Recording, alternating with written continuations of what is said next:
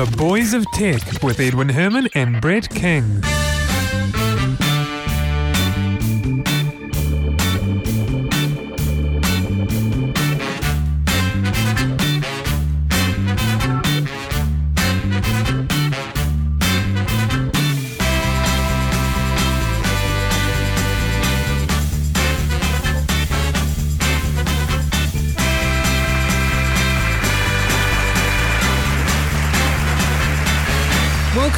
Everyone. Nice to have you on board for the very last episode of The Boys of Tech for this year. This is episode number 48, and it's Monday, the 21st of December 2009. Well, it's uh, again another episode without Brett. He's not with us at the moment, but he will join us again next year, which isn't really not that far away now. Now, just want to dive straight into the stories, uh, keep the episode short. First up, something that's potentially a little worrying. Apparently, Iraqi insurgents have been obtaining the video feeds, the live video feeds, from the US Predator drones. Yeah, they've basically been. Uh, uh, I'm trying to avoid the word hacking because that's what the media's uh, reporting that they've been hacking. They haven't really been hacking in the traditional sense of the term, uh, but they have been uh, obtaining uh, you know the feed. They've been view. They're, they're able to view the live video of those drones. Of, of what the drones can see. And I, I guess, I mean, you know, okay, they can't control the, the drones. They haven't, uh, you know, they, they can't send commands to the drones, but they can see what the drones are seeing which does, I, I, guess, give give the opposition some some advantage because they can, uh, I guess, determine where the, the drones are and and from that they can kind of work out perhaps some of the strategies and things like that. So it's it's a wee bit of a concern. The US say that the drones currently are using unencrypted channels, uh, so that's why they're able to do it. And in fact, they've just used off-the-shelf software programs like Skygrabber. You can get yourself a copy of that for twenty six bucks on the internet. Yeah, and it's been going on for some time now. So the US is now starting to move to encrypting those uh, communication links, which kind of makes sense. And I don't know why they'd be doing that without encryption, but it's now prompted them to shift gear and actually fix up those unencrypted channels with some encryption. Uh, they apparently they use at least 600 of these unmanned vehicles. It was said some time ago that the new wars will be fought using the internet, and I, I think we can see where where this has the potential to go. I mean, eventually we're probably going to see stories where people have managed to hack into the command channels of, of these drones and things. Imagine if you managed to do that. Uh, you can turn a drone away from you and, and you reprogram it to, to attack the, the source. So I think that's how new wars will eventually be fought, uh, more and more using the internet. So that, so those are the dangers of actually using the you know this technology, which obviously has its advantages. Clearly, you know you don't have to put a pilot in one of these things. That's fantastic from the point of view of reducing casualties, but then you have all these other problems that open up that, that you really need to make sure that you have covered because that's where the weaknesses may, may well lie. And that's potentially one way that the opposition can turn this against you. And on a similar theme, this is a bit of a worry. RockYou provides a bunch of widgets on MySpace and Facebook and millions of people have been using these widgets. And guess what? RockYou has been compromised. Their database has been compromised. And now they're advising all 33 million users to change their passwords. So this hack has potentially affected 32.6 million users. Now that's scary. If Brett was here, it'd be a good opportunity for me to tell him, see, that's why I don't use Facebook. But he's not here for me to do that. Now, how was it done? I think it was uh, it was an SQL, a SQL injection, basically. Something very simple. But you know what's worse? And I th- th- this this really baffles me. RockYou were storing the passwords in plain text. In fact, probably more systems that you realize do this. If, you, if you've ever used a system and you've forgotten your password and you follow the link that says I forgot my password and you you know you jump through the hoops you need to jump through and then eventually it tells you what your password is or or it emails you the, your password well for it to be able to do that those passwords are stored in plain text and that's that's just that just breaks all the rules you know I've designed a, a number of online applications and I certainly never I have never ever stored passwords in plain text so on my systems, uh, you know, if you forget your password, you can still get by. It just it won't tell you what your password was. But if you jump through the necessary hoops, you then get a special uh, link that allows you to reset your password. You know, you basically pick a new password and, and away you go. But you'll never be able to find out what your password was. And even I can't find out. I can look at the database and I'll just see a whole heap of encrypted stuff because that's how I store the passwords. And that's how people should be doing it. So you know, with with the RockYou widgets, you know, you can have as complex a password as you can think of, but it makes no difference because once their database is compromised, they've got your password right there in plain text. Doesn't matter if it's five characters long or 50 characters long, it's just as easy for them to use it. Copy, paste, and away we go. This is scary stuff, and it just, I think, highlights the, the, the amount of trust that people are putting into these third party tools without really I, I guess thinking further, or, or perhaps, or perhaps more accurately, not really caring. That's got to be one of the biggest cases of a compromised database, surely. 33 million passwords. Anyway, I'm over it now. So, so moving on, Google has lost a copyright case in France. Now, this is going to be an interesting one. Google said that on Friday they lost a case in Paris over copyright for the books they were scanning. So Google has been ordered to pay 300,000 euros in damages uh, and an interest as well to French company La Martinière. Now, what had happened is Google had been scanning books, as, as we know, uh, and these excerpts are available on the web when you run Google book searches.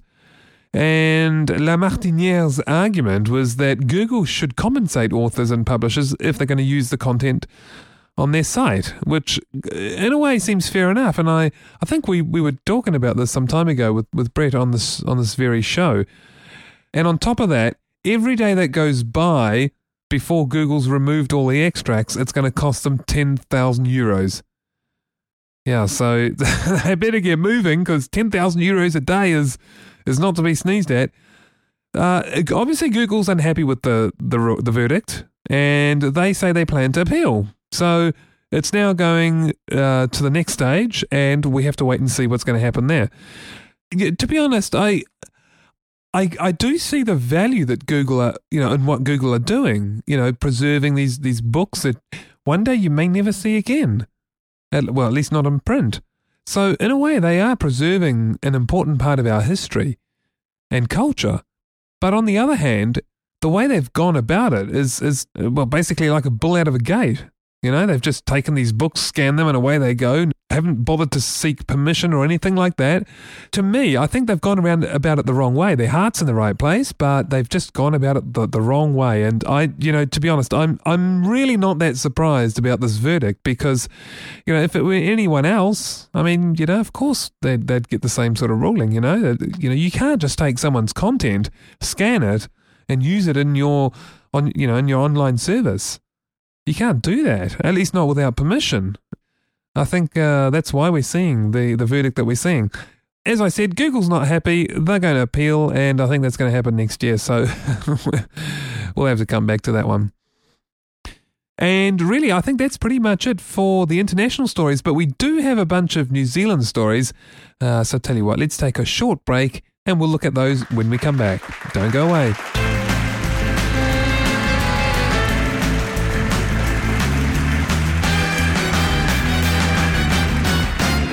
Right, welcome back. Now, a Christchurch businessman is hoping that his new service will one day be as familiar as Google or Facebook. Pretty much the next big tool to make sense of a tangled web of internet data. So here's the thing you're looking for information on the internet, say, I don't know, photography.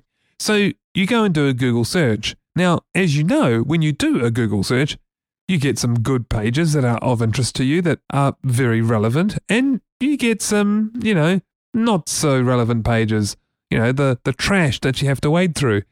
And if you use Bing, you get mostly trash. But anyway, why are we getting all this trash that we have to wade through? Well, the answer is is that it's a it's a search engine. It's a machine that is producing the resu- the results for us. And a machine can never be as good as a human.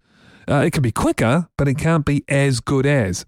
So here's the thing: if imagine if you know you'd spent some time searching for sites on photography, maybe tips and tricks and how to you know how to produce great photos, something like that, and you've waded through I don't know maybe a couple of hundred sites, and you've whittled a, a sort of a, a short list down to maybe I don't know six or seven sites that are of really good value to you. Now, imagine if you could somehow create like a playlist, like almost like an iTunes playlist of those sites. Well, that's exactly what QNet is about. So, the whole idea of this QNet system is that it's user contributed, it's kind of a community thing. And you can search the results of these playlists. Now, by the way, these playlists are, are called queues. And that's kind of neat because over time, what you'll be able to do is reproduce the search results that someone has spent the time doing by wading through all the you know the dross and throwing it out. So that, that's effectively what you're doing when you use this QNet system. So I'll tell you what I'll do. I'll do a quick example, and for the listeners at home, you can follow me on this. If you go to pageq.com, so that's pageq as in P A G E Q dot com, and in the search field, let's say we're looking for I don't know photography tips and we click the search button, and now I get two results one called beauty, one called photography. Uh, just looking at the description, I think photography is more what I'm after, so I click on that, and you get a uh, basically a playlist of sites. There's I think uh, about eight or nine sites there, and these are things. As I say, these are the results that someone has whittled down from doing a similar search. So they've thrown out all the dross, and hopefully, if you're looking for the same thing as this person was looking for, you know, the person that created this queue, then you're onto some winner sites. So, in fact, the first one, this is kind of ironic, but the first page in the queue is actually a Google results search, which almost defeats the purpose. But hey, maybe it's a good starting spot. And you'll notice that when uh, you, you don't need to do anything, it, it kind of plays the playlist, if you like. It, it loads each site up page by page in turn, kind of like a slideshow. And the next one there is, is a page, uh, in fact, from Wikipedia. So I guess that can be useful. And then the next one on the list is photographycourse.net. And it looks like that's a, a site on uh, tips and tricks uh, for better photography and what equipment you'll need and stuff like that. And so on. And it, and it plays this playlist. And you can pause the playlist so you can then start browsing the site that you're currently looking at and so on. It's a new concept in searching the net. And as I mentioned earlier, the, the real benefits are that it's user generated. So it's not a machine that's created this playlist of, of sites because that's just what a search engine does. So this is better than a search engine. Someone has actually compiled this into a playlist. So if this takes off, I think this can be a, a really neat thing. The company behind this is Aspiring Software, based in Christchurch. So yeah, good on them. This is this is really neat stuff. And uh, you know, I'm I've actually used it a couple of times already, and I, I really like it. Now, it wouldn't replace my Google searches. I'm still gonna, in fact, like it, anything when I'm searching, I kind of want to hit as many different angles as possible. You know, I might go to Wikipedia and have a look there. I might do a Google search. I might uh, go to PageQ. Uh, I might do a, a bunch of different stuff, even Twitter. and Brett's not here to criticize me using Twitter now, so that's great. But anyway, uh, as I say, it wouldn't it wouldn't replace my use of search engines, but it would complement them. And I, I think it's a really good thing, and I wish them all the very best with it. Good stuff. Right, moving on. A nice little story here to show how closely people are connected these days, especially with the social networking sites. So, Rowan Simpson was driving along the, the desert road and he noticed a camera had fallen off the roof of the car in front of him. So he stops to pick up the camera and he can't catch up to the car in front of him from where the camera fell. So what does he do? Well, he tries a little experiment. He hooks it up to his computer, grabs one of the photos, uh, well, I think it was a group shot, and posts it on Twitter. And he says, "Does his tweet is, do you know these people? And how long do you think it took for, for someone to re- respond? The answer is 26 minutes. He had a hit. So 26 minutes, he he managed to determine who was in that photo and therefore uh, who, who the camera belonged to. It's a neat little experiment about the whole six degrees of separation theory. And in fact, some suggest that in New Zealand, because we're such a small country, it's only two degrees of separation. And in case you're wondering, the person who lost the camera is John Wesley Smith. Uh, he's a manager at Telecom and he was stoked uh, when he learned about this. He says, I didn't know where and how I lost it. I wasn't expecting to get it back. So there you go. And, you know, back in the old days, you'd hand it into a police station and, well, you might be lucky and get it back, but to be quite honest, more often than not, you probably wouldn't. Uh, and now nowadays with Twitter, I mean, and other social networking sites, you can you, we are so much more connected. The world is now a much smaller place. But uh, strangely enough, there's a lot more information out there too. But that's another story. Okay, and finally, now we all heard about the major Telecom XT network outage. Yeah, that's the one that from, I think, Taupo South was completely out for about half a day. So it's a bit embarrassing for Telecom. I mean, they've just, you know, they made a song and a dance about this new network, and now this happens. Uh, what it, I think it was a rogue piece of software that, that failed or something like that it kind of does raise questions about things like redundancy. I don't know. There's not a lot of information available, so I guess I, I can't really analyze that. But it's interesting these days how much more affected we are when these things happen because there are some businesses that almost solely rely on mobile communications. There are some people that's for some people in the remote areas or even in the urban areas, and they just by choice, their internet connection is via a mobile network. And these days, it's not rare to have businesses that rely on the internet for their income. So this outage would have been a major thing for the businesses that rely on, you know, mobile internet or mobile communications.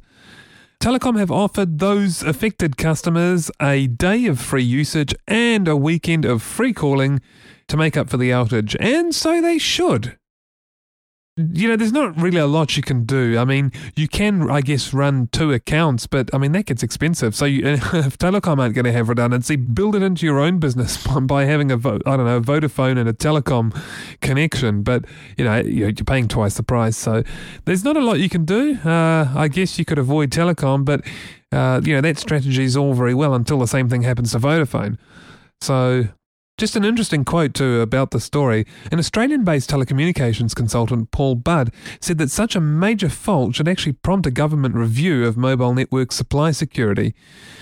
He says this requires legislation to make sure this can't happen by having redundancy networks in place. When the next disaster happens, it will be too late. You know, if it's to do with a, a poor design of the Telecom XT network and it happens again, then I, I guess people are, it's just going to be, well, it'll be self correcting. People will move off Telecom XT and go to Vodafone. And folks, that's pretty much all we have for the Boys of Tech. That's the very last episode for the year. I'd like to thank everyone for supporting us throughout the year. Thank you to all our listeners. And don't feel shy about leaving comments on our site either. boysoftech.com. You don't even have to log on, just punch in your comment and away you go. So, thank you very much to everyone who supported us, who listened to us, who indexed us in their podcast directories. And we hope to see you all again next year. In the meantime, have a great Christmas, a very happy new year, and we'll see you in January.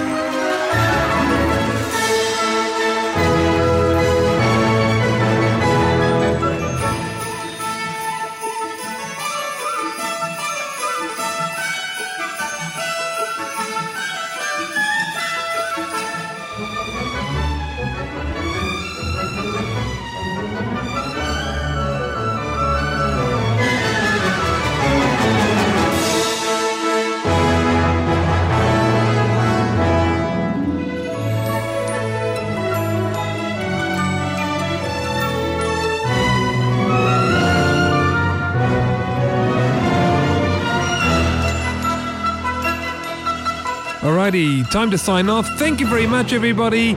Take care. See you next year. Bye bye.